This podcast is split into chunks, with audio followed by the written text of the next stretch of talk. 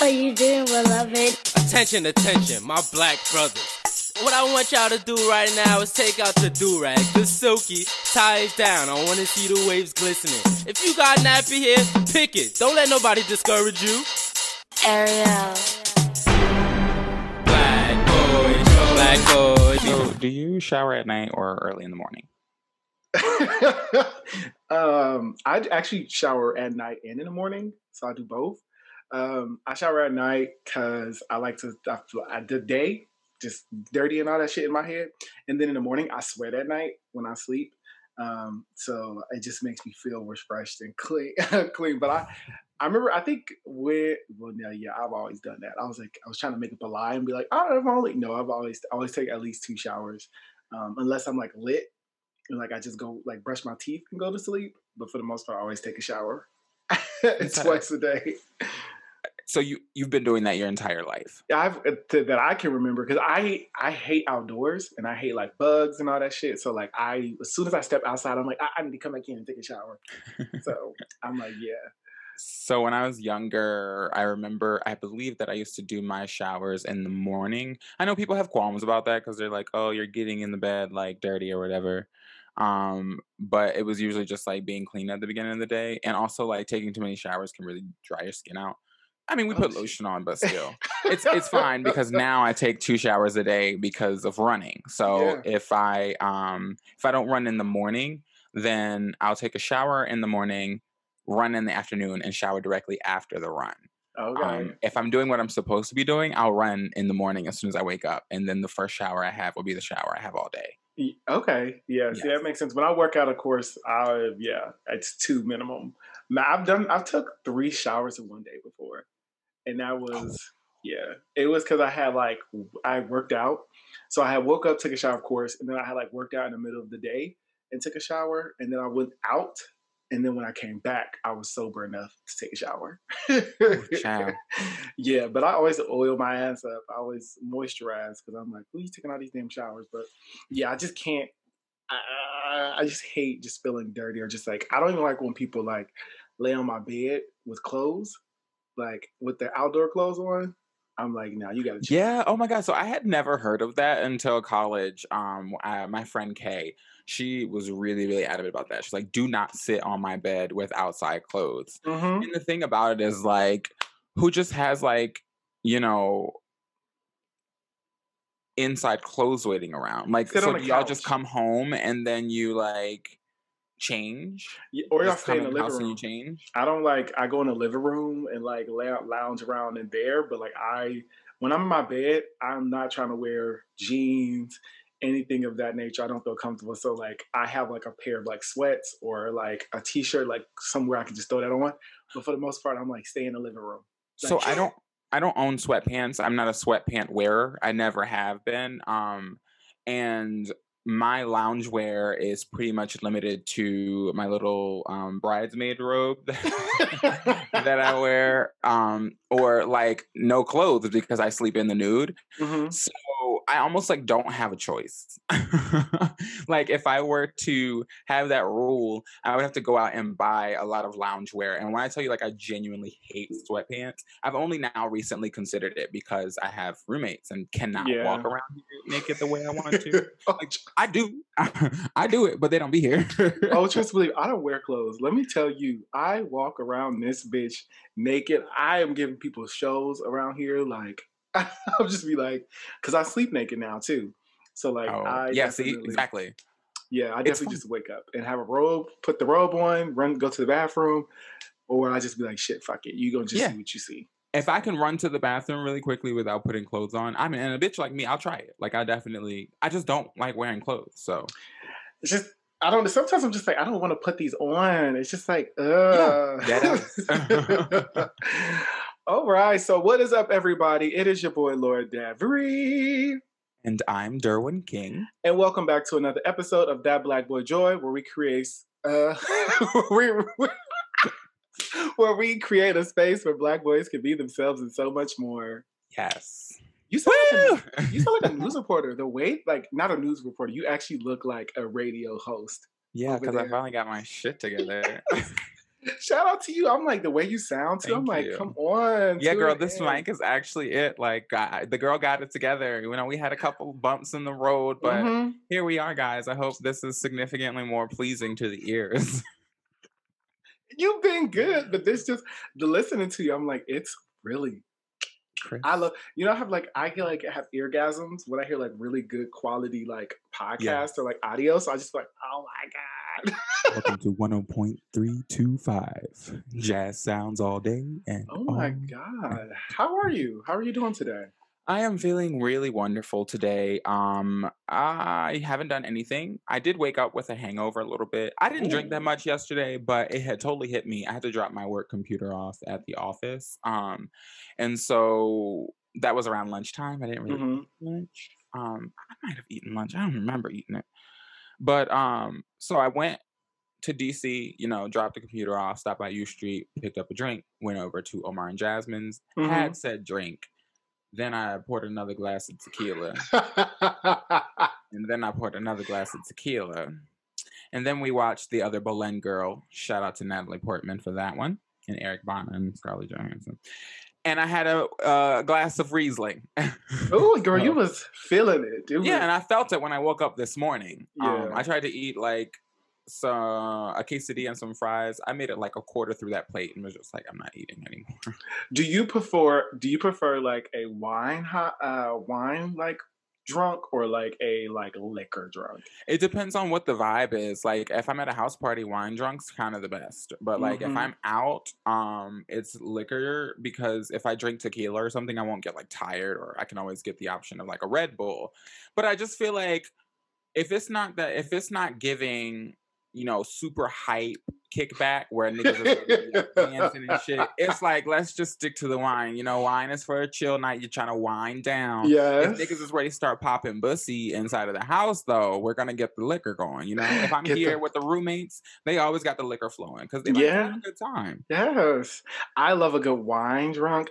I just don't fuck with. I like. I think I just like. A, there was like a switch in my head. Like the a liquor drunk is another breed, bitch. Like yes, I don't like to take shots anymore. Like put it in a mixed drink. Like give me it not knowing. Like hide that shit. Cause shots now. Mm-mm, I'm a I'm a bitch now.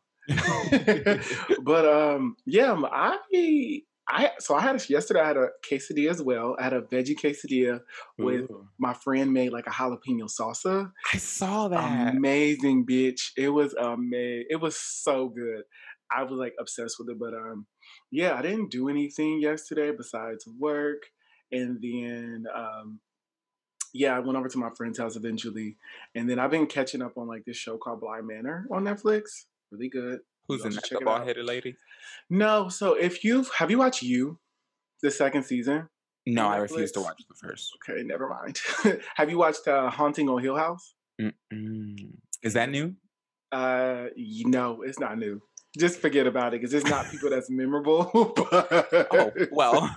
there's not like they're not like the girl. So the main character in this one, she was in the second season of You, and then Mhm. also she was in the first season, uh, or she was in the the haunting on Hill House or the Hill ha- the haunting at, of Hill House. So I couldn't describe her to you at all because you didn't know who she was. But I've been definitely just binging shows and relaxing and chilling. Last week was very busy for me, so I purposefully was like, I'm not doing shit this week. I was like, I'm not. Guess what? What's up? I just got a text message mm. that my Fenty Savage stuff just delivered. We love to hear it. Wait, you it know. just got here. Girl, yes, you know I ordered it two weeks ago.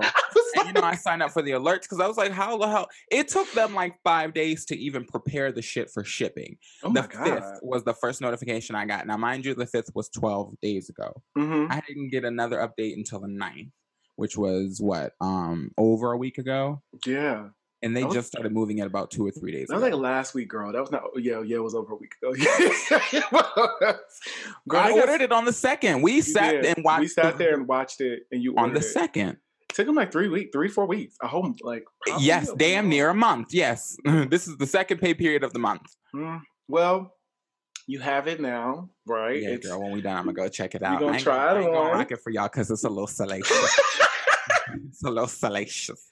We go, you go rocking for the girls, you go rocking for your your friends, your little your men's, and things of that nature. So that is cute. Let's go ahead and dive into our Black Boy Joy Spotlight per usual. So this Mhm. one goes out to the youth, honey. I saw the youth doing great things and I was like, I want to highlight him. So Mr. Caleb Anderson is 12 years old and he just recently started his sophomore year at Chattahoochee Technical College. Yes. I- yes, 12 years old and is in college. Come um, on. So he's had a pretty extraordinary story. They had t- taught him. Um, I'm pretty sure he can speak about four. No, I don't even want to limit him to four. He can speak Girl, yeah, multiple you can speak languages. languages. um, he they started teaching him. His parents started teaching him sign language when he was um a baby. So he could sign over 250 words by the time he was nine months. Nine months. so he um oh he speaks Spanish, French, and Mandarin, and of course English. So it was yeah.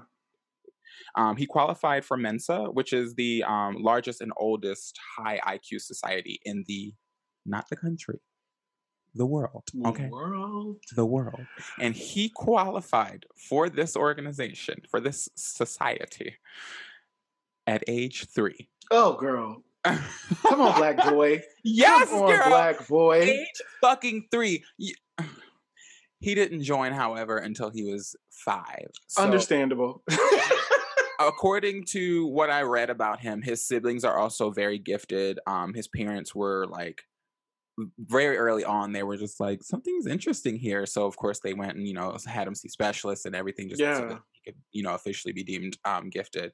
But um I just wanted to give him a, sh- a huge shout out for being an extraordinary individual and for representing for young black boys and just really like, you know, granted, a genius is a genius, a prodigy is a prodigy. So, you know, niggas is really born with that. However, I think um just, you know, his parents really really providing and really funneling resources to him and, and really advocating for him is something that I hope um, young black boys can receive moving forward. I hope that parents can see that because when you know when they asked him himself and his parents about the best way to sort of nurture that thing, the parents were like, you have to really love your kids for who they are, and you have Mm. to allow them um, to help tell you who they are as well and um i think they asked him specifically what his like advice was or whatever and he was just like you know just like live your life like it's love your talents yes, come on, shout out. I I fucks with that. I love when parents like start at a young age, like trying to um, teach their kid another language besides English too. yes like I But- really appreciate that. but you notice that people who are a little bit more affluent usually have the resources to do that but the parents were like no matter what it is there are always resources and you just need to listen to your kids and and invest it that's the word i was looking for you need to invest in your children's talents so nurture Mhm. those talents when you see them very early on um, and so any parents who are listening to this uh, even if your child is not a prodigy you can really help them on the road to success if you notice their talents very early on and nurture those talents make sure they're aware of them and make sure that they said that they teach caleb to see the gifts and talents of everyone around him like yeah you're a genius but like other people have contributions and they're also very valuable and apparently he's a really humble kid because of that Shout out to him. Like at I know, twelve, right? you're sophomore in college. I went to school with a 14 year old. Like uh, that was a huge thing for us at Randolph Macon College. It was like our freshman year was a 14 year old coming in with us. Yeah. I am curious though about like his social life, what Mm. that would look like. Like it's amazing that he's on this level, like smart guy. Like literally, I think about the boy and smart guy, but like even better because he's in he's 12 in college. But like just curious about like how does this affect his social life? I'm curious, like the scientific research or like the um, case study of that because he's like he's grown he's grown up like his he's mentally way more advanced than kids at his age, but he Yep. still is like external wise and like the, like a kid. So I'm like curious about that. So um I, I imagine that it would be an isolated um an isolating experience. Mhm. Um however, you know, he seems to be pretty plugged in with um Mensa and just overall like people who are prodigies. Yeah. So perhaps he has other kids who are his age who also feel that same way. Or maybe he's got I mean he's got siblings, so he knows how to interact with other kids. yeah. Also, he probably does at some point just want to be a normal kid. So maybe it isn't particularly difficult. Honestly, like difficulties relating to other kids has a lot to do with how kids view themselves. Yeah. And Um, like, okay, you're a little smarter than me, or we can't relate. But I mean, a kid is a kid, you know. True. Shout out to Caleb. I know, I know. I was just really excited reading that. Like, it made me so happy. Girl, with a, a fucking three, five, and 15, uh, 12, bitch. Genius at three, like no, no, genius at nine months. Nine months. Certified genius at five. Recognized genius Fucking- at three. Two over two hundred like words in ASL. I can sign the like the alphabet and then like two words. Yeah. Just- I watch Deaf U. I've been watching Deaf U. I know Shout that. out to that. oh yeah, I gotta start that. mm-hmm. Yes. So on to our hot topics. Mm, So of course We gotta know- stay up to date with this show, y'all. We staying up to date with this. Are you talking about Real Housewives of Potomac? okay. So I almost even need a refresher about what happened. So I think Candace and Robyn sat down to talk, and Robyn basically told uh, Candace that Monique was not taking any accountability, that she didn't give a fuck about what happened, She and that it. Karen didn't hold her accountable. Right. So Monique said she didn't care in the moment, and I think she didn't have perspective.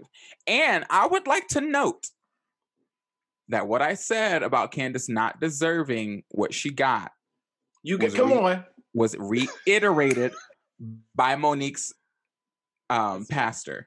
So I, you know, I've been watching the older seasons of Real Housewives of Potomac now, um, and I do think that Candace, and I thought this before, is a problem. She threw a knife at Ashley.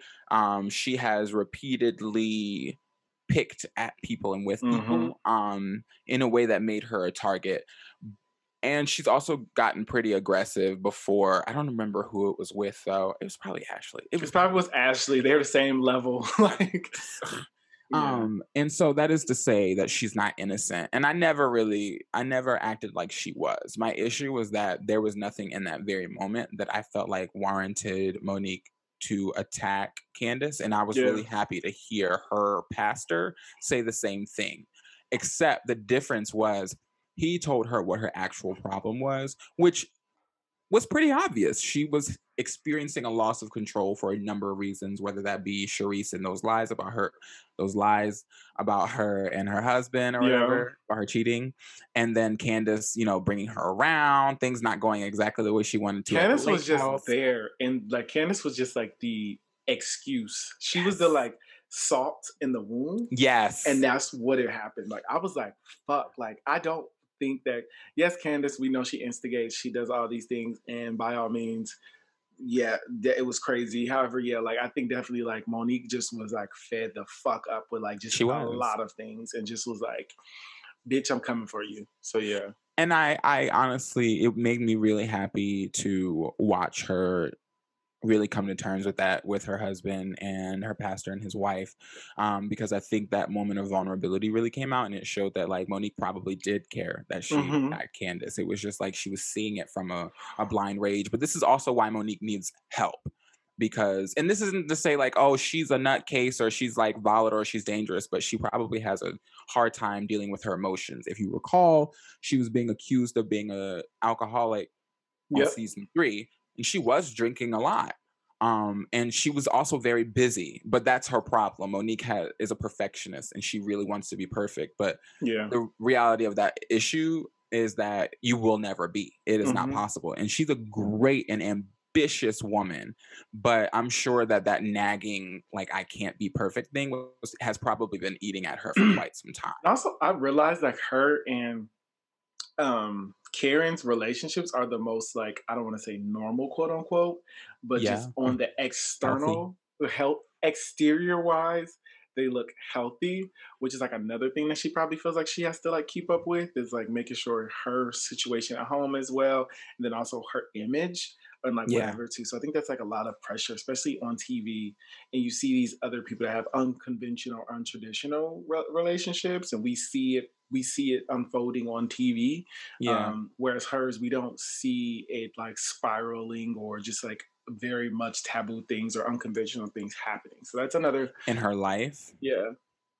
Well, so that's a really interesting thing too. Um, oh, I also just wanted to say that I really have a lot of respect for Karen. Um, I think they're upset with her telling Candace that she would press charges, which she probably would. But I was so surprised by that. Like I was literally gasped when Did I she tell her to press charges, or did she say she would press charges?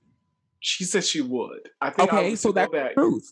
right, but it was like, but to me, it was kind of weird because like when you were with you were with Monique, and when you were talking to Monique, you were very much like I don't want to Supportive. say supportive and on her side, but you should have like at least said that shit too, like Monique too, like girl, like if I was in that situation, I would have like I don't know. To me, it was like really like left field because I didn't see that coming from Karen at all. Karen at all.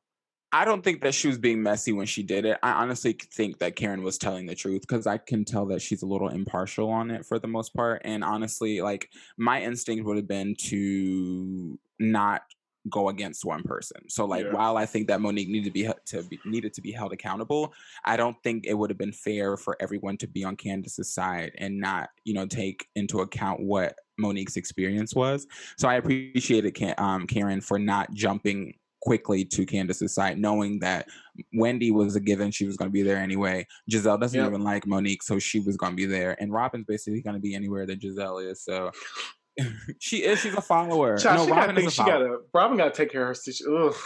the tax issues that she's about to run into this next episode, girl. How you go for? Uh, never mind. I'm trying to. I'm just like, how you come for somebody else's fucking finances, and then lo and behold, your finances aren't put together too. But see, that's the difference about Robyn. I think is she's just like, look, you have one financial problem, you've had them all. Because she keep. this ain't this kind of brokenness ain't new now. That ain't no new shit for Robyn. Miss Robyn came in broke now. she need the go show. out broke. She need the show. She does. But Karen is my bitch. Really love Karen. I, I like watching the old seasons has made me realize that Karen's biggest issue, the one thing that is troubling about her, is that she's delusional. She just doesn't. dame. Yes, she's just very grandiose. Um, but like she doesn't typically start issues between the women. She's very often trying to quell the issues between the wom- women. The only people she really has an issue with are, I guess, in the earlier seasons are Ashley, Ashley. and Gizelle. But Gizelle is just a constant issue for for Karen. It's just Yeah. really interesting. But the thing also is, I watching last season. Her grand dame comes from like she made it out of the small city. She made it out of that small towns. Surry County is small as fuck, Devery. Yeah, I didn't know I have a friend all. from Surry County. Yeah, so the fact that she made it out of that, she married rich. sh I think that's what like makes her that grand dame minds. Like that very much. Yeah. let me tell you that me and Omar were watching it. It- we we both have that friend in common, and so Mhm. you know, Karen's light skin. Her cousin is also light skin. So we're looking like you think uh, Oh, you think our friend is like related to anybody on here? And I was like, I should ask him, but I forgot to. That nigga texted me the next day and said, "Anybody tell me my cousin made it on the show?" I was like, Bitch, he didn't know. he and Karen are not cousins, but he and Karen share the the fine ass cousin, the fine Yeah. cousin that was there, the little Yeah. mate. That's my friend's cousin. Surry County is very small. It's very very small. It's like if somebody from the Eastern Shore was on television, chances are I would know who they were, and if I didn't, somebody I know does. Girl, I'm interested. I am. So let's segue into another television show we love. We love to talk about it. One more episode. One more episode. Oh my God, is tomorrow the last one? Mm-hmm. I'm gonna have to watch it on time, honey. I'm Girl, to- it's a lot, bitch. This show has been going on for. I feel like right off the bat, they just gave you so much content. yes, Like the first episode, it's like, how do you recuperate from that? And every episode, they've maintained the momentum. And they've also brought in just new things. You're just like, bitch. What? And I'm curious too. This is supposed to be a mini series, so I'm curious about if this will be renewed. If this will be renewed, and if it is, what what comes about? what do we really need for a season two? I mean, if they like, if they don't wrap it up in a way that like completes the story, then we know that they're probably waiting on a season two. I don't particularly need one. I've really enjoyed the story for what it's been. I've seen a lot of critiques about it on Twitter, which is completely fine. Like they're probably really valid um critiques, but like we're in the middle of a pandemic and I just don't give a fuck. Don't. That's I'm like, girl. Let me enjoy this shit, bitch. No, oh, they don't have to let me. I'm going to let myself. I keep seeing critiques. People are like, "Oh, the show's not that good," and I just like, I'll scroll like, and I might even mute them motherfuckers because who gives a fuck? Yeah, like Nobody cares about your op eds right now. Yeah, I'm like, girl, this is this is pretty good quality for TV right now. I personally enjoy it. I love I enjoy it. Black people and supernatural shit. So that on its own, it was good enough for me. I really understand that they feel like black stories are being exploited, and that is completely fine. But I just don't care. I don't. Yeah, I'm like, I. This is a. First of all, this is a thing that has not been ever tapped into, which is very much I enjoy. Is Not thoroughly. mixing- It has not been thoroughly like supernatural and black, like in like this era. Yep. Like racism and supernatural Yes. shit has not been tapped in, and I fucks with it. Like I literally the when when they brought up who are you most afraid of, white people or you know monsters, bitch. I was like, girl, that's a this a this a toss up. Is that like not a synonym? I don't right. It's like that's a toss up. Like it's the for us. So it's very interesting, and they also putting putting it in a time where this shit was just so blatant and just so even though it's blatant now, but like just more aggressive and just Mm. more just like in your face. I just like I'm, I just love it. Like I don't like. Uh, there was moments when I'm just like, ugh, I hate that we're talking about racism and ugh, another thing about slavery or something. but I don't feel that with this. Yeah, I mean, These are heroes. I agree. And I, I saw someone say um, that, you know, the show villain is Christina, but the actual villain is um, Montrose or whatever. And I was Yeah. like, no, the villain is white villain? people. Is No. Christina the villain? I didn't No. think that. White people are the villain in the, the, show. police. The police are the villains. The town. The, It's literally racist white people that are the villains in the show. Literally, Yes. that's it. I don't know that there's any other. Even if you look at the monsters, if you look at, you know, like what the monsters? That jigaboos, you if you look about at the it, jigaboos for the la- for the second to last episode, or you look at those Yeah. like the little monsters with all the eyes on their heads, like sure they're like scary or whatever, but like they're really just devices used by the actual villains who are yes. the, the white people. white people. I'm like the Jigaboos did not come about until they fucked with Diane. The fucking monsters didn't come out until like the Christina summoned them. the ghosts and and like the ghosts that were there like the only reason that they even existed was because a white person tormented them like it's just there it is very clear that christina is not the the damn villain she just now has she power.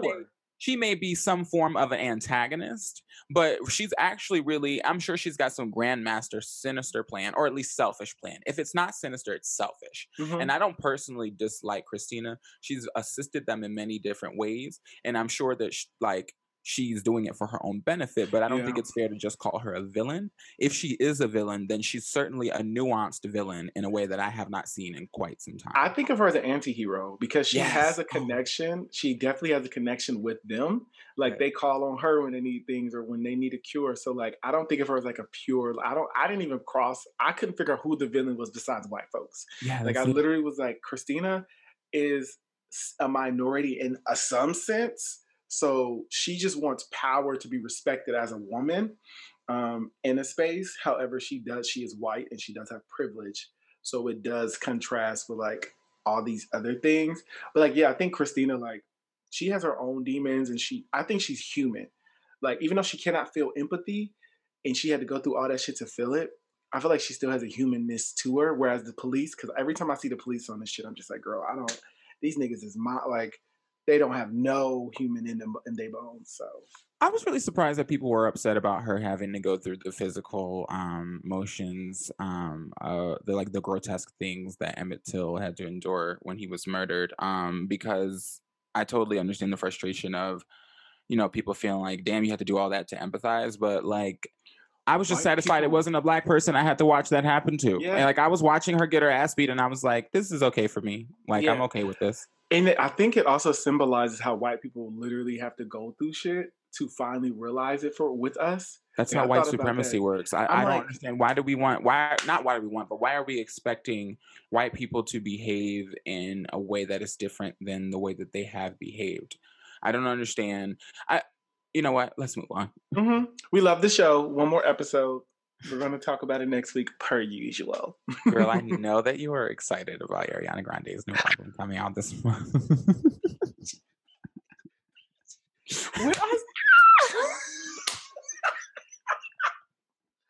Girl, you don't know how I'm excited. Girl, you already know. Like I w- the the moment that she tweeted it, I was like, "Oh, this bitch ain't playing with us. Girl, We deserve.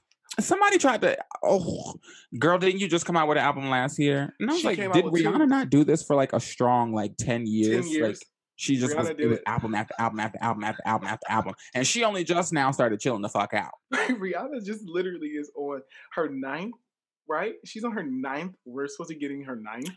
So her first seven came year after year after year. Girl, Beyonce has only I think like five or six right now. We're waiting on B seven. We haven't wait. We fucking Ariana is Rihanna went on nine. Brandy had her B7, named it B7 before Beyonce could get hers done. And we may not get a B7 from Beyonce. Nope. We may not. Nope. We might get a compilation or a best of at this point. We at this fucking point, Beyonce is like, bitch, y'all got the black. Y'all got Black Is King, bitch. I've given you uh, a compilation album for Lion King. I've given you a joint album with my, my husband. husband. I gave you six albums of my blood, sweat, and tears. Bitch. Prior to that, I gave you what three Destiny's Child Yeah. albums? Also, I gave you all fucking visuals for like every song on fucking three albums, Yeah, bitch. Like y'all, y'all will be okay. Y'all gonna marinate, y'all, and, And- I'm gonna And tours, I'm gonna give y'all the same music, bitch, with a reverb. That's what y'all gonna get. I'll take it, Mama. But I, but Ariana Grande, I'm so mm-hmm. excited. I am just living. It's just something about her music to me. I do, however, I would love for her to tap more into R&B. oh my God, Omar said the same thing. I've seen, we have seen her be able to do that on Yours Truly, her first album, and Come also girl. the Christmas album EP. Yes. we see that she has that potential. She also has Victoria Monet in her fucking back pocket, right hand. So I need the same energy that you give yourself, Victoria. Yes. You need to give to Ariana Ariana. at some point. Because I know, girl, you need to save some shit for yourself. Because you did give mm. us like an album with only four new songs, and you probably was writing for Yeah, I don't know why she. Ariana. And they were good. Like I, I want more from her. Yeah, because we already had the second part. singles. I need we a second part of that album. I, we need ASAP. Part Two. That's But yeah, I am excited. I'm looking forward to this. I really just am like really wanting to know what my girl is going to give us. Whatever she gives us, I'm gonna be fucking mesmerized by. I, I'm gonna just be, bitch. If she gives me a whole fucking pop album, bitch, I'm gonna still live for. Uh, Yeah, I will. I would just be a little annoyed. Omar called it Yeah. um, R E N B. He said it better be R R E N B. I need. She has that, and what I say always to people is like, Ariana can do R and B. She can do it. However, she cannot uh, allude the like feelings like a Jazmine Sullivan or like a Fantasia, of course, when they sing. Because my mindset, listen, hear me out. They have the raw talent and emotion, and they have the way to make the song sound good. Either, if, regardless if they're yelling, if they fucking losing their voice, they give you R and B like Keyshia Cole. Ariana has the fundamentals. Yeah. She has the rudiment rudimentary skills to give us that, but I don't see her like ad libbing a lot during like you know I don't see it happening. Like if she did a live R and B song, girl, I don't see her like breaking down or any of that. So I feel that. I'll take Yeah. that. I think that's a hundred percent accurate. she got the she got the like um she got the spark notes. She has the spark notes, but she doesn't she doesn't have the experience. So and that's how I felt with like Mariah Carey. However, I did get into Mariah Mariah Carey had the I think I also agree with that with Mariah Carey as well too. She had the Spark Notes version of like R and B, but she she could do it and she stuck with it and people are just like because she can't dance, she can't do any of that. So no, she can't. she gave us that and was consistent with R and B. With Ariana Grande, that's not the case. And you know what? The girls though, they have historically not really taken too kindly to her R and B songs. Like I've seen people be like, they prefer a lot more of the pop songs than they do. Like Sweetener was not commercial. received well because of like it's sort of like trap adjacent beats. Um, and Thank You Next. Thank You Next was definitely trap adjacent. Definitely. you know that that wasn't my favorite. So it, it, I, I don't even go back to listen to it. I go. I listened to it literally. I think yesterday. I drove back home listening to that yesterday.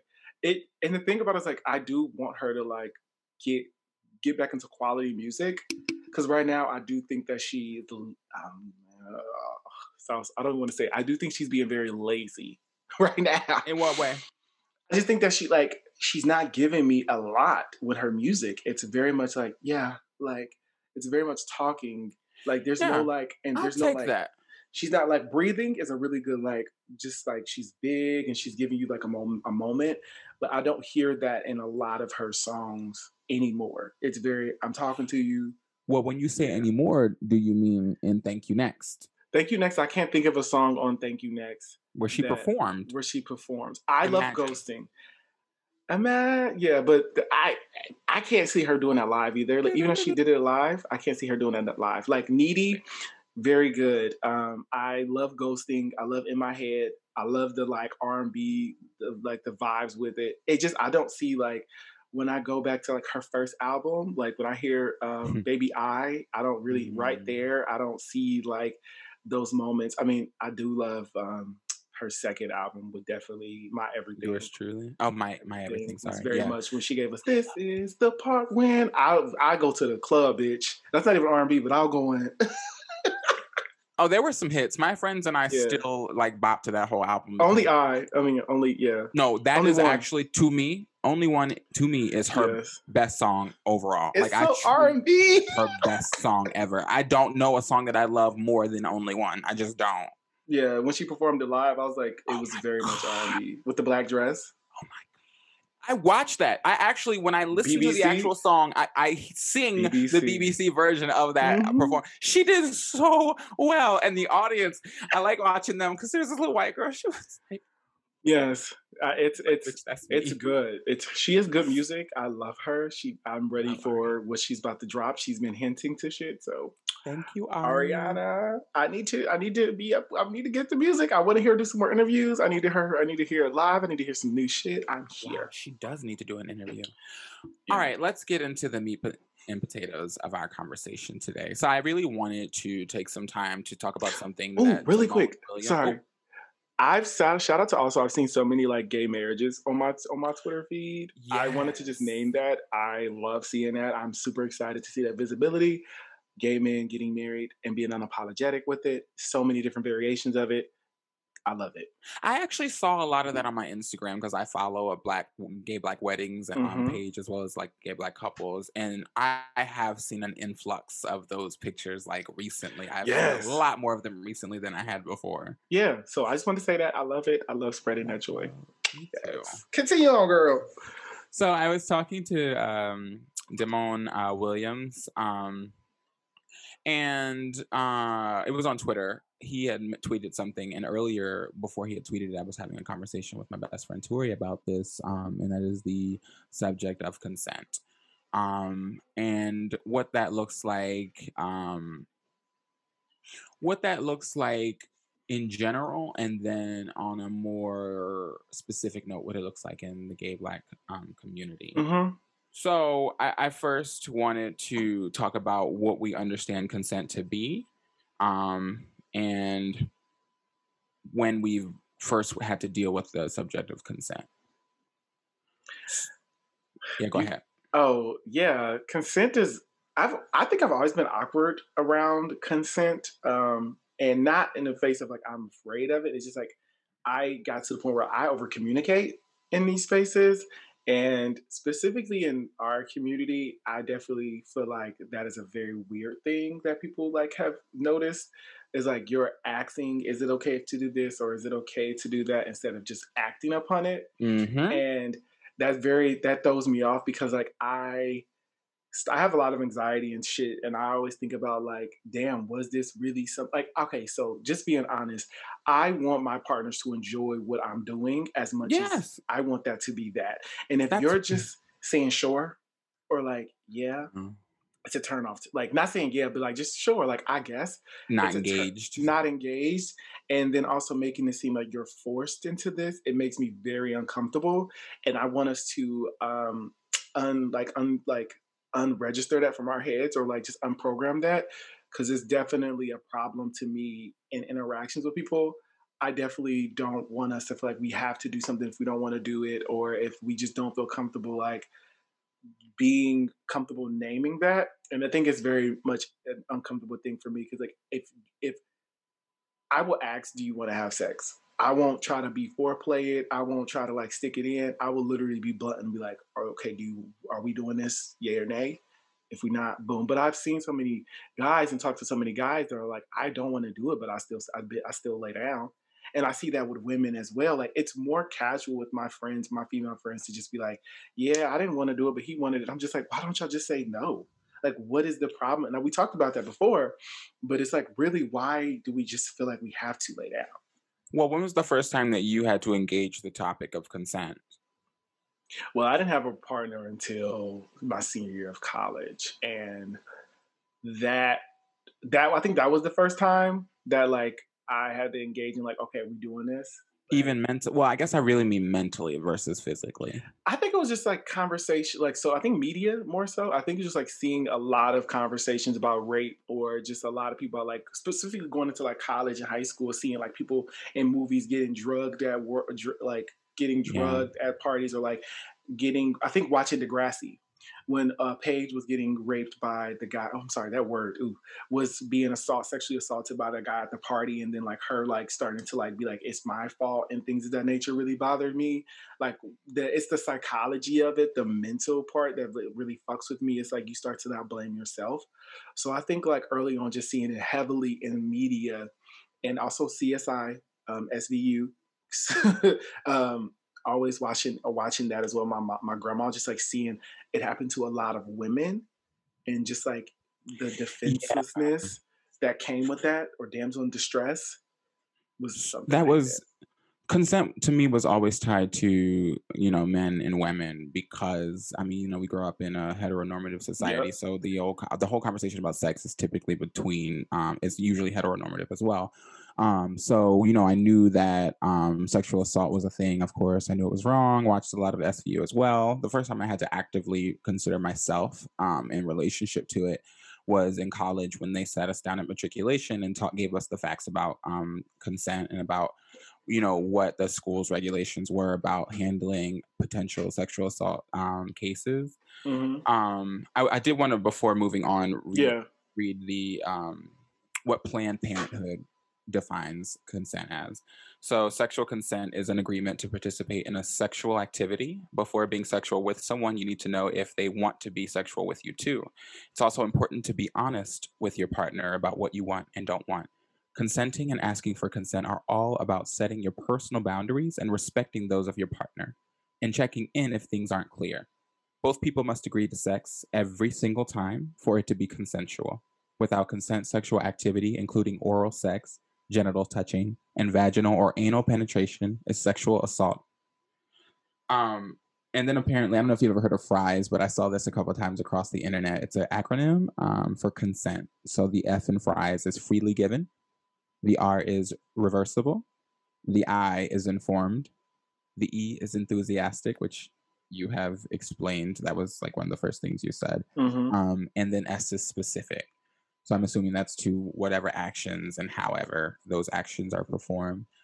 Um, so you said something that had stuck out to me about wanting to have sex and not wanting to do it and then doing it simply because the other person does want to do it. Mm-hmm. That was actually one of the first times that I started looking at my own relationship to consent is because I was sitting down one day and I was like, you know, I have had sex with men that I didn't want to have sex with. Like I was in my brain, I was like, I don't really want to do this. But I didn't verbalize it. Yeah. Um, and I almost didn't even really like behave like I wanted to do it. Like I didn't want to do it. I just didn't I wasn't enthusiastic about it. Right. And it's interesting that you have already mentally prepared yourself to to look out for that because the men that I've had sex with and I wasn't enthusiastic about it never really noticed. Yeah. I can't. I can't get my dick hard when it's not. When I don't. And when I when I feel like it's not consensual or something that you don't want. And when I said when I said the word reason I did air quotes is because like the not consensual is like you not sure. Like to me, right. if you're not sure, that's not consent to me. No, that's right. Like if you're not even if you question it, I don't want to do it. And I can't really get romantically involved because I'm literally starting to think. I think a lot about things, so it gets into my head of like, wait, like what are what? I don't want to. I don't want to just do this for my pleasure. like I see, I look at sex as a reward, and that's something that's pleasurable between two people that are deeply in love. And I don't look at it as something that is just like we just we just doing it just to do it, you know. And I think that has happened. And I'm being honest. I think that in our community, it has been just like just something that's very casual. Mhm.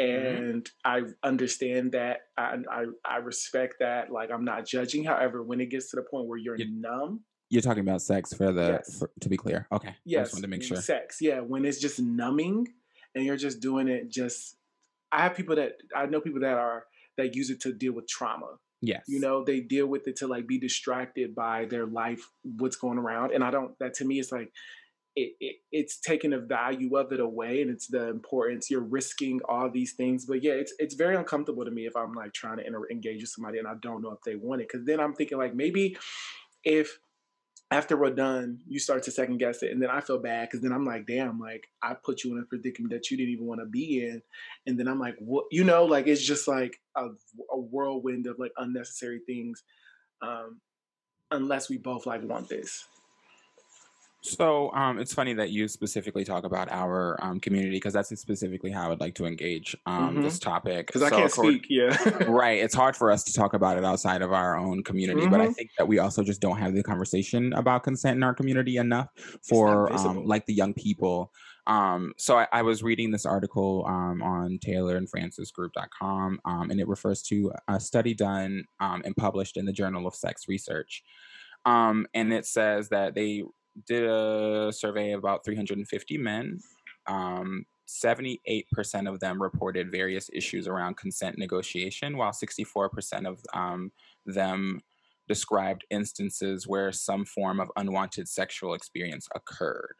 Says these findings highlight the complications that can arise from a reliance on nonverbal approaches to negotiating sexual consent amongst Mhm. gay and bisexual men um, or men who have sex with men.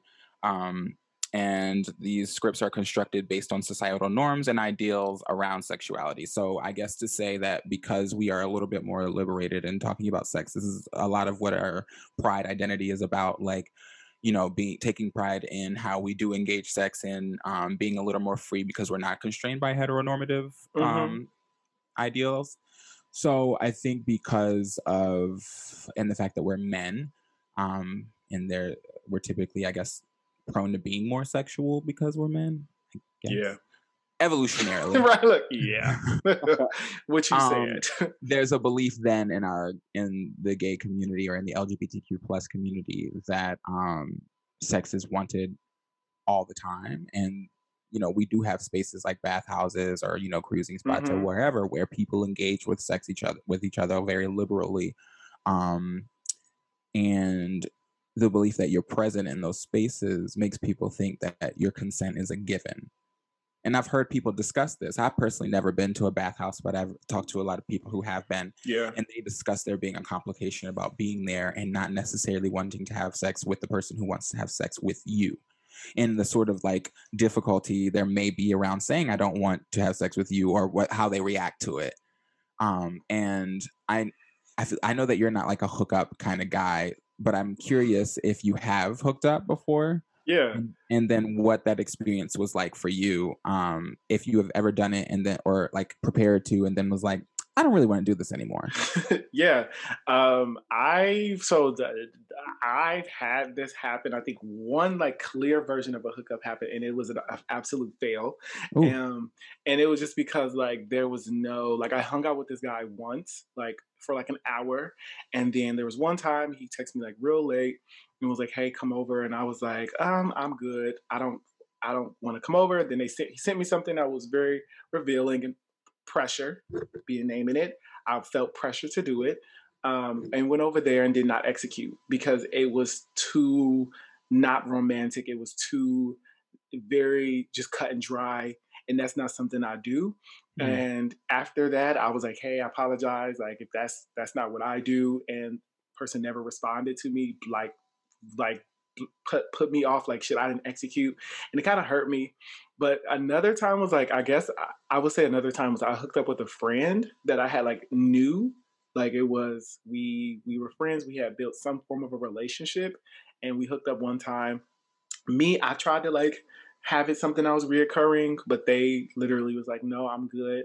And I got to the point where I was like, well, fuck it. Like, okay, I kind of wanted it to be something more, but it ended up just being a hookup. But yeah, those I think I've had the only versions of hookups to me was like I've built some form of a relationship, minus the most recent one, um, where I came over and then like the person was like, "Let's get to it," and I was like, "Oh, what?" Oh. but in any other form of real of uh, hooking up, I've like knew the person. I've hung out with them more than once. Like, So like, you f- feel safer in that? Is that what that's I about? feel Like, safer. I feel yeah, I feel safer, and I feel like it's not something like you genuinely want to like have sex with me. You want to do this. You like like me as a person. Like eh, the experience will be more beneficial instead of it just being like I need somebody just to get my rocks off. You know, like it just to me, it just makes me feel like this is something both wanted, and this is something that we both like. And also, I'm very observant. So it's the way that you interact with me, the way that you like when we're in each other's space. Like I just need more time to engage because I'm not a person like on the first date have sex either, too. Because I have like like I said, I question a lot of things. Like, does this person want to do this? Does this person want to do that? So I typically wait until like at least the second or third. In, in instances, there's been moments when I felt the energy with somebody. I've got a question about that experience though, because I think this might have something to do with it. Those instances where you penetrating or being penetrated. Penetrated. I'm penetrating. So, I, as a person who historically is um, penetrated, hmm um, that conversation shifts a little bit um, because this is a an implied passive position, um, and I, you're not necessarily going to throw your ass on a dick, hmm you know. Um, But you I mean, can. you once you can. like once you've already done it, right? But like, you- and this isn't to say that it's impossible, but like you're more typically going to find people penetrating without you know consent than you are going to find someone um doing the other. I don't even know if I should say that. I'm going to take that back. My experience, because I was. Yeah. from. Okay. My experience has been the way that it's been because I have bottomed a lot. Mhm. Um, and so I've had experiences where I thought that I wanted to do it at the beginning and then I changed my mind. Um, Mhm. But I- this is tied to how I meet these men. Um, and I really want to have that conversation specifically.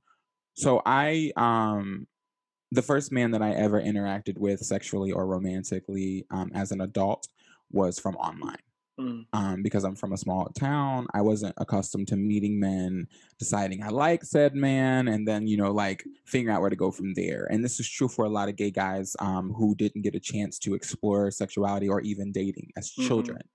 You know, um, uh, straight people get that benefit of just stumbling through their romantic life as a child. So by the time they get to adulthood, they've learned a lot of lessons Yeah. um, including some of the complications around consent.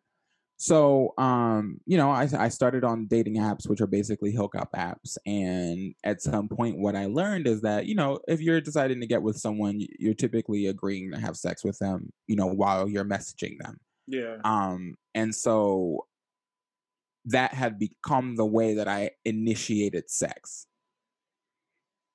And that meant when I didn't want to have sex with someone, I didn't think that I had the choice to take back that consent because I had already agreed to meet up with them. And I don't. I disagree with that because like you knowing somebody virtually is a different experience than somebody person like in person. Like you can be attracted to what the person is saying or what they're alluding to, but when you meet them in person and it's not that same energy, I feel like you definitely can be like, "This is not what I expected. I'm uncomfortable. I'm going to leave." Yeah. So the other side of that, because you're 100% right. And honestly, in the back of my brain, I totally understood that I had a right to not want it. Right. The issue had become, however, that I was afraid because then in the nature of meeting someone online is dangerous. Like yeah. we know that people, you know, do Grindr hookups, so they'll do Jack'd hookups or Adam for Adam or whatever. What was that one? Scruff. Um, Yeah. And people have gotten robbed or murdered off of those things, right? Mhm. So, and these are men. And so they may be a little bit more sexually aggressive, but men in general tend to be a lot more aggressive or overpowering. Yeah. And so I would often find myself in situations where I was like, I don't want to do this, but I'm so terrified to say that I don't. And I've even Yeah, had an experience where I did tell a man that I didn't want to, and he was so angry that he had to like leave the room. Oh my god, yeah. And I was just Yeah, like, and that's that's valid. And I want to name like the way I am saying like you should step away. It's not that easy in certain spaces. Like even with me and I was penetrating, I still felt the person was irritated too. So like even though I just told you like no, and I still got pressured into doing it. And then I like ended up not doing it. I still feel like the person was like irritated, like because I tried to. But I'm not gonna lie. and of course they have a right to be disappointed right or like you know they may be frustrated but i think it it creates an interesting environment to to be sort of aggressive in that anger when someone just has decided they don't want to have sex consent is kind of scary like the the issue really is that like there are cases where consent is not verbally withdrawn because you know a person just doesn't and this is the the inherent dangerous nature Yep. of hookup culture which is a very much a thing in the lgbtq community um but you know it, it gets really tricky sometimes and i can say that um i've had way more experiences than i would like to um, that i'm you know proud to admit of being in that situation yeah.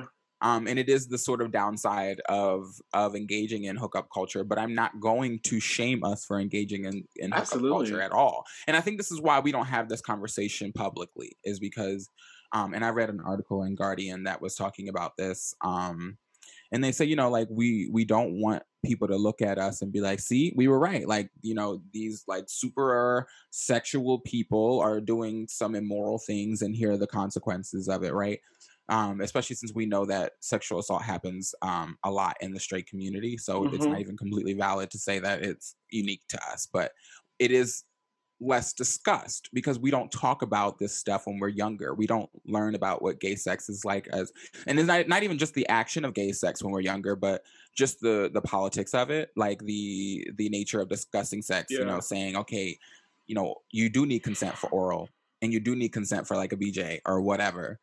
Um, and I feel like I didn't know. I didn't know that it was an option to get up and go until one of my female friends was like, "Yeah, I do that all the time." I'll just be like, "Uh-uh," or stop in the middle of sex and be like, "I don't like this," Yeah. because honestly, those are the other instances for me. I'm not enjoying it. Like I'm in the middle of sex and I I don't like it. and and that to me is like a, a mind-boggling thing specifically with somebody like in you pen- penetrating you and you're not Yes. enjoying it i feel like that's the worst experience like Oh, like it you're- being jabbed in a space It is. right? someone was like, you know, sex is not supposed to be painful. And you know, you watch a lot of porn or whatever. And like for me, I was like, you know, I'm a man. I guess I'm supposed to be able to take some of this pain. I am I've seen people enjoy pain during sex. I don't. Yeah. I also go back to the conversation specifically to their first of all, men at younger age were pressured into like if you messed around with a woman or things of that nature, you were made a man. And mm-hmm. I'm even thinking about like Boosie was like, I think on one of his pages was like not forcing, but like sex worker. insinuating. Yeah, hired a sex worker. And I think it's a different mindset than men because it's this proving our manhood is the more Mm. important thing than us not wanting to have sex. Like it's just us like, okay, I've done this, I got this out the way. I, bada bing, bada boom. Like I even can name. I did that. I tried to do that in college, and it just the only reason that it did not work it was because the girl said she was on her period. Mm. I literally every every male on our floor had a girl. Me, oh, I want to be like every other nigga. Get a girl. I hadn't had actual intercourse with a female before, and I was like, okay, I'm gonna prove my manhood and things like that. And she like, and I'm glad she said that because I was I didn't want to do it too either. So it was like pressure. But I think about that too, like this mind frame that men have is like. I had to prove my manhood to do this, even though I didn't want to do it. I had to like this rite of passage, and it's like, mm, Yeah. let's talk about that. The last time that I had an on, on, on excuse me an unwanted sexual experience, um, we had already gone like two rounds, um, and he came twice. So that last one, I was kind of like, this is really painful, and I don't want to do this anymore. So Girl, like, that's a know, long time. Tap out. Especially if you don't like it. You like, oh, girl. and, I, and okay, and I liked it at some point, and then I just stopped enjoying it. So I know I was like, you know, I, I I'm tapping out. I don't really want to do this anymore. Um, Mm-hmm. and like he just kept going, and um, I just was like, okay, I guess I just gotta like deal with it. Right though right? And like Yes, in the moment, your mind does what it your mind kind of does what it needs to do to survive that moment right? And you don't necessarily because it's not violent or it's not um it's not cut and dry your mind tells you that you haven't been violated um and then you do talk to other people about their experiences and you realize that like you know you the wishes you have for your body have not been honored um and the problem with that is you teach yourself that people don't have to honor your body. And yeah that's that's a problem. That's the thing that bothers is like to me is like you tr- it's like you're not treating yourself with the dignity and self-respect that you should. Um you're you're giving that to somebody else. And yeah. it's yeah it, it yeah I'm i mean and in sex you do. You do give your body to someone else but can but you have to but i'm always like you have to want like you want it. Like with me i i tell my partners i'm like i am down. Be honest i'm down for what whenever when but uh, to be honest i'm not always like there's moments and i'm like i'm just fall asleep or something. But like i'm like you gotta let me you gotta insinuate something to me. Like you Mm. could because i'm not about to be like i can kiss on you i can do that but like if you're not feeling it i'm like i need you to like press up on me or something like that. Like one of my partners was like you should know or if I'm not saying anything, you're good. And I'm like, no, no, no, that's not, that doesn't work for me because if you're not saying anything, there's so many things that can be left to the imagination. Like, I, mm-hmm. to me, and I think that's another thing. Some guys are like, well, if I'm not complaining, if I didn't mention it, but I'm like, would you even have mentioned it if, if not? So you're saying that, but it's like, no, this is like a cop out. This is like a way for you to just like do it. And then lo and behold, fast forward, I found out when we did it, it was like, oh yeah, I just wanted to do it for you, and I was like, Yeah. uh, which is not fair to the person and and and what's interesting about that is especially since i know how you approach sex it wasn't like this some was some one-off stranger this is somebody who you know you have a rapport with and Yeah. who trusts you Yeah. and even in that moment didn't didn't think like you know i don't want to do this and i have a right not to do it and but like where do we get this mindset that like in order to keep someone around we have to have sex with them because that's society too. yeah. the pressure. Because people people say if you're not gonna do it, somebody they're gonna find somebody else to do it. yeah that's such an unhealthy mindset It is. It is, but it, it that is true. And the thing about it is, if somebody else is willing to leave and go somewhere else because you don't want to do it at this time, that is perfectly that I feel like that's that person is not worth it. And I can even think about like the first time I actually even was interested in penetrate like being penetrated.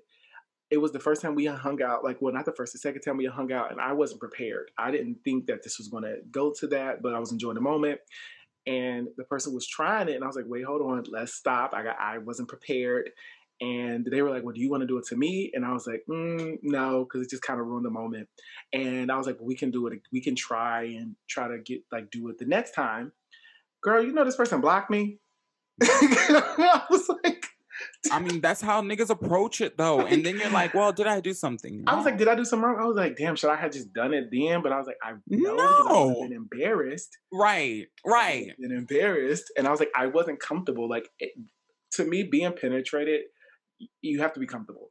At a point, to me, you have like it's it's You do. you if you're gonna enjoy it. Yeah, This is honestly why I like to empty out because at, at that point my brain is I didn't realize until maybe like half halfway into my sex life that if I know for a fact that I have nothing inside of me, I can relax a lot more. And so Mhm. I will let, you know, and you the more relaxed you are, the more comfortable and more enjoyable anal sex is. Just so Mhm. everyone knows that douching is not just about being san- sanitary or, you know, in, avoiding embarrassing moments. It's often so that you can calm down and really relax yourself, relax your body so that you can enjoy the sex as Yes, well. when you know that you are together, it'll just make you feel comfortable. I even have another person.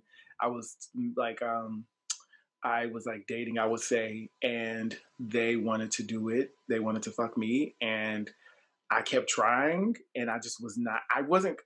I, I wasn't just. I wasn't ready.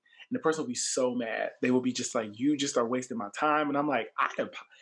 I I apologize, right? I'm like, but it's not that easy for me to like. I have to check in. I can't check out. I I can't. You know, I have to be all in. And if you're not reassuring, if you're not making me feel comfortable in that space too, then I don't want to do it. But Yep. it's I, it's it's it's that it's that thing too. Like it's just the uncomfortability. Like I've just seen too many men and women, but specifically men, do things just because they because they feel like they have to in our in our space. And I'm like, bro, like fuck, like damn, like now we yes, like oh we got to do this, like, and it's like that's not the case. We just it bothers me, but but I've also had those insecurities. like fuck, I should have did it. it's it's really really interesting um because you know when we had this conversation on twitter um there was another individual had come to terms about the number of times that his body had been disrespected hmm um and you know that's when i started thinking about the sort of messages that we internalize that make us think that we have to allow people to do whatever it is that they want to do to our bodies because it doesn't feel it doesn't feel like sexual it doesn't overtly look slash feel like sexual assault which was Mhm. interesting because this is something that they talk about in um they talk about I may destroy you.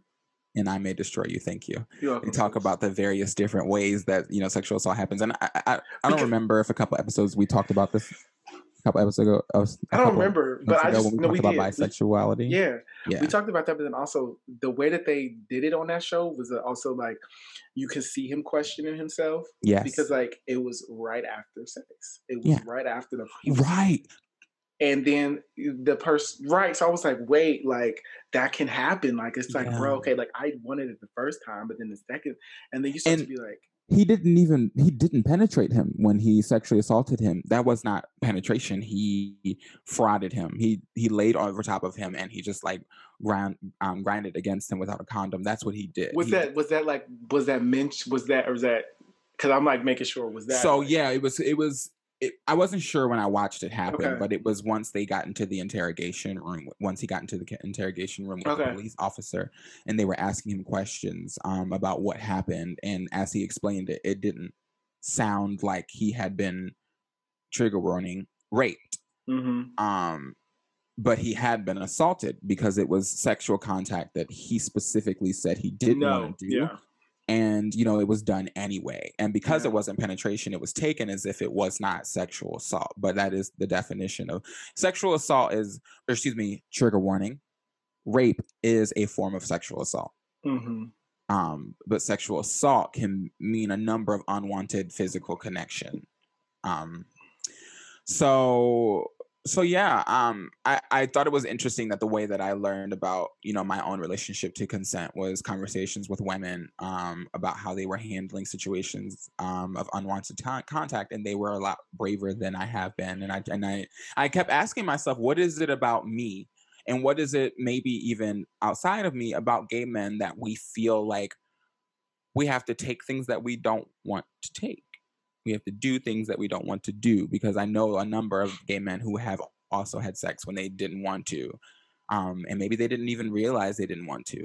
Maybe maybe the conversation inside of their brain about consent was really complicated as well. Hmm It's just this is um, wow, um, yeah. Sorry. you're right I just think I can also like vividly, not vividly, but like hear. I think one of my relatives um, in a relationship with a man that they did not want to be in, Mm. and I I have I've had like flashbacks of like my cousins being okay with hearing it, and oh wow is this like um spousal yeah, I I don't even think it was. I think it was like boyfriend. Um, and I was not comfortable. I was eh, it. My mom, like, I called my mom. I was like, I need to go. I don't know what's happening in there, but it sounds like something else. And my mom had to confront the my cousin, and they were like, "Oh, he's lying, and that's not what happened." But I was like, "That, that, that's a lie." Like, I was very wise enough to know very certain things, you know, was happening that shouldn't have been happening. And my cousins were so numb to it that they're like, oh, they're just playing. yeah And I'm like, that's not Oh. playing. it's That's not- horrifying So I, I, I think about that a lot because I think that was one moment that I was like, this is some sh-, like, and then the person said I lied. And I was like, didn't lie. And it's just like, just thinking about that, like, like I, like, people would like d- diminish themselves and say that like, oh no, that was I I wanted that to happen. I was like, from what I heard or what that moment happened, that was not. So Again, that made me think about that. Yeah. your brain um and this is for emotional survival or just like overall coping it will um sometimes tell you that things happened in a different way than they did um and this is why a part of the reason why consent is such such a layered topic um because it it changes. It's a consent is a living thing. It it really really really does change. Um and your body for the sake of you surviving something emotionally might or your brain might tell you that things just went differently. Like yeah. I, I did want this and you know maybe when i said i didn't want it i was just like confused or maybe i was just like nervous you know um and you've if you've ever watched the scenes of this happening you might see someone's body go limp this is something that i've i've i've personally done myself That that Um, is the most scariest thing to me. I've seen that happen in so many movies where you just see the person submit. They're Yeah. they don't fight anymore. Yeah. They are like and I'm to me, I'm like, you have just literally and I'm like, damn, like you have literally just gave that to somebody. And it's crazy. well they took it um yeah, sorry. it's, it's could- okay and, and and that sort of limpness that that that freezing is to try to minimize the damage like if i think back um it, and it was a very quick thought i think it's like if you are willing to take something that i didn't that i, I took I told you I didn't want to do this anymore. If you did it anyway, then that shows me what type of person you are. And maybe I'm not entirely sure that if I fight back, it's something that I'm going to walk out of here alive with simply because you are a person who, despite me showing you I didn't want to do this, did it anyway. Um, I think I just need to be a little braver. And, and this is probably true about a couple of other people as well who just haven't imagined how strong that they are. Um, Mhm. or or given people the benefit of the doubt. Um, and I'm not saying that for everybody, and I'm not even saying that for anybody other than me, really. I don't necessarily let me let me find a new way to say this. My friend told me that her in her experience, she has just made sure to say it and say it loudly. So the first time, oh, you didn't get it. Ow, you're hurting me. Like and and to say it in such a way that now they have to actually confront it Yeah. um, because not everybody is akin to um, or abreast of how consent works. Like you are, are very aware of the, its layeredness. You Yeah, like, understand that even person is unenthusiastic or if Even they, right. Even during But- I'm gonna be like, you good? If it hurts. yeah, me. not a lot of people know that. The- a like, lot of people don't. Yeah, I'm like, nah, And- sis. So it, it becomes accidental in that way and that's a, i think that's part of why um i really wanted to have this conversation is because i know that most a lot of the times that i have experienced unwanted sex it was there was just a lot of confusion Yeah. but this is why your tactic of over communicating is really important but people Yeah. say that that blows the mood it, and I yes, and that's the that it, it's it makes me feel like I'm in this like weird limbo.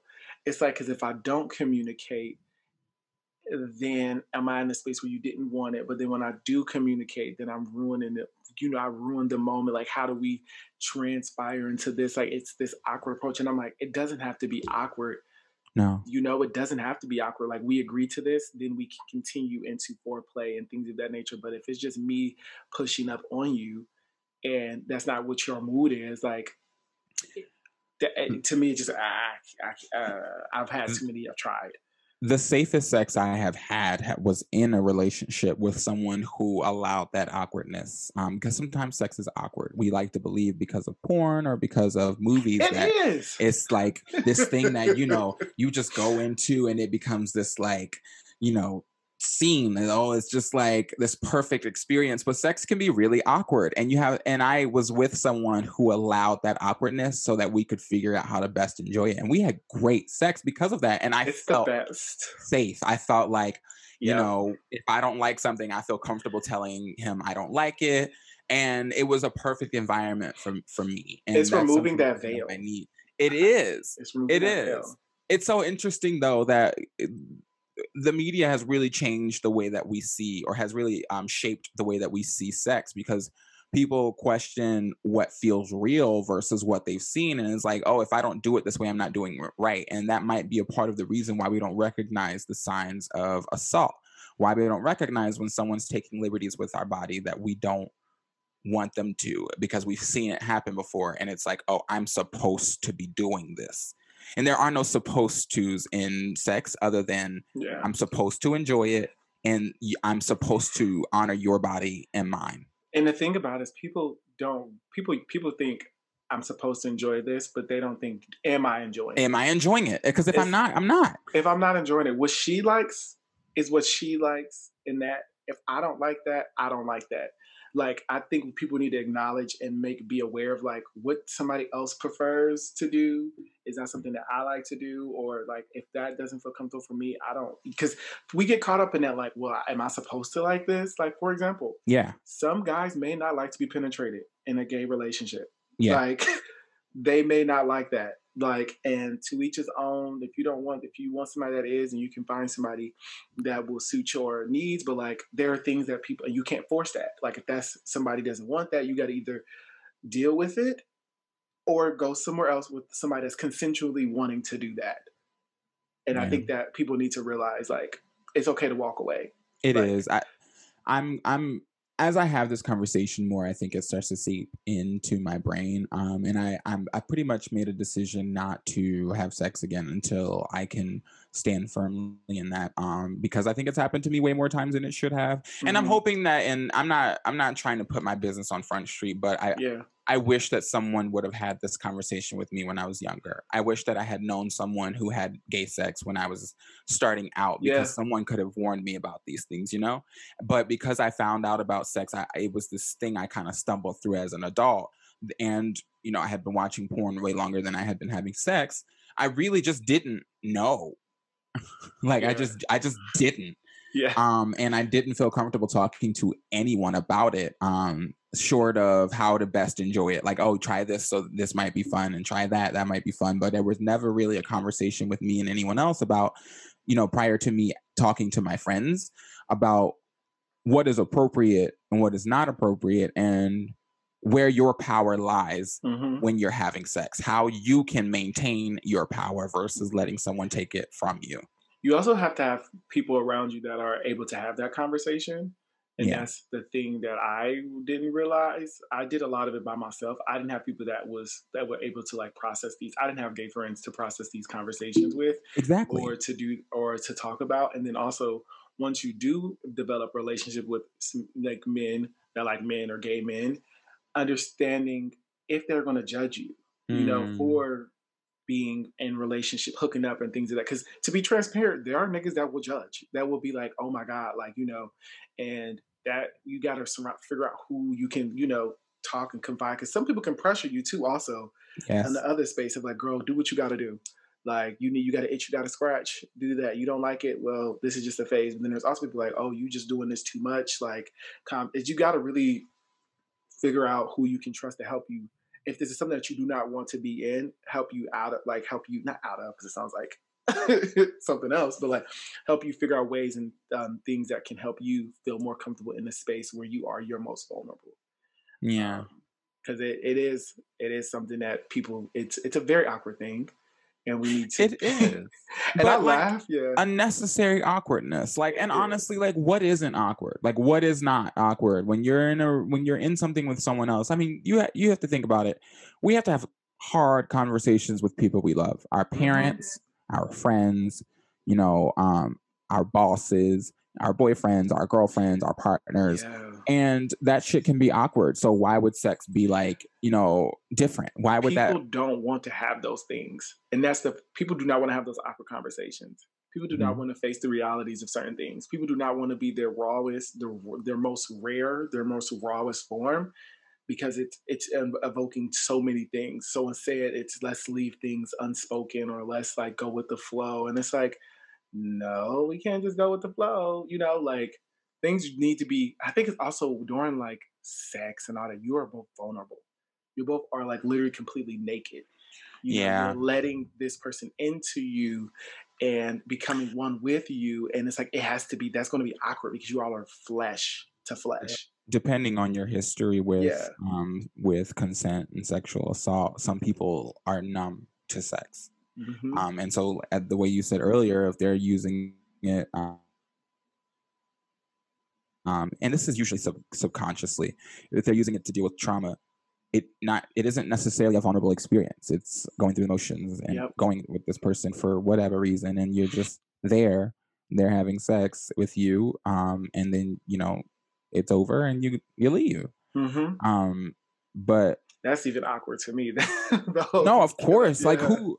I mean, if people were aware of these things, they probably wouldn't. More than likely, they wouldn't want to have those experiences. But you don't really know when you're doing it. Yeah. Like nobody's like, yeah, I hate this right now, and I'm just doing it because you know I've got trauma. It's typically like, you know, I'm here.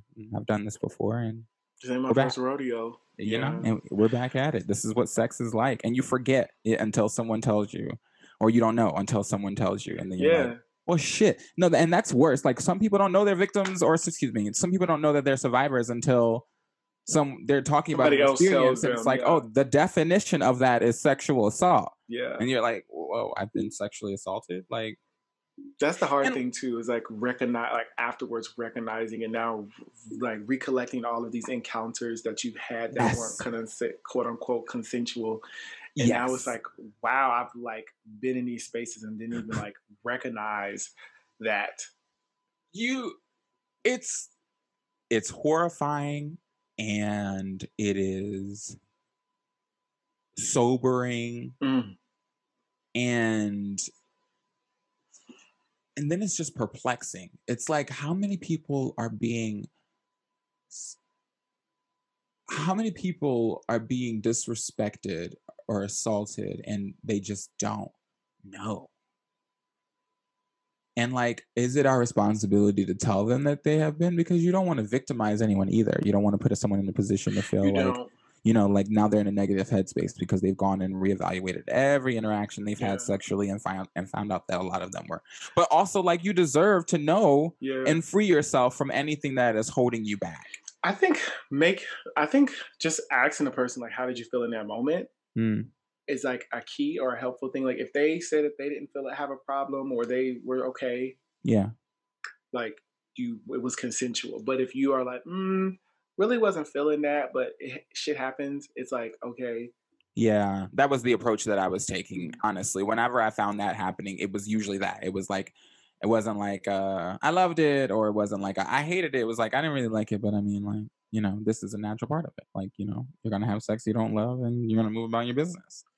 yeah, that it is a And- and- natural. and it's not necessarily like I didn't love it or like well, I didn't necessarily like I wasn't thrilled. I wasn't. I wasn't- It's like on a scale of like to a hundred. I'm like, let me give you like seventy. Let me say I'm above average.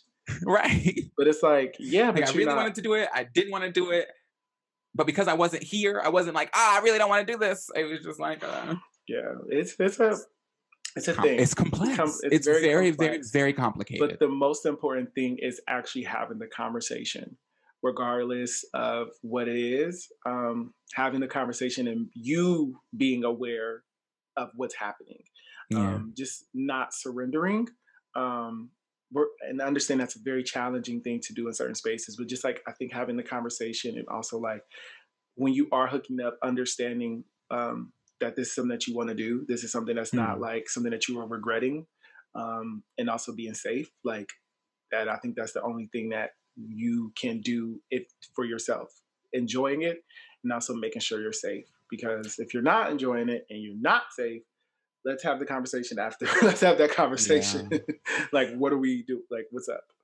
in that article that I read in Guardian, they made a really good point. Um, and I'll I'll use it to as we wrap up this conversation. It was Mhm. that there aren't a lot of elders um, to sort of walk us through our experiences, um, so that we can look out for those things. So I'm I'm really interested in finding out how to facilitate how to facilitate this conversation in the gay community as we move forward because we are talking a lot about um, you know women's relationships to sex and sexual assault but i'm really interested in and having more conversations about this as it pertains to the gay community and more specifically our tribe and gay black communities yeah. so how how are ways do you, think we can engage this socially without like because mm-hmm. obviously you're not going to be sitting at a you know bar talking about sexual assault yeah. right I, well, I even think about it. I have to also consider this is some people's life um, way of living, um, sex work. So yes. I, always, I also even consider like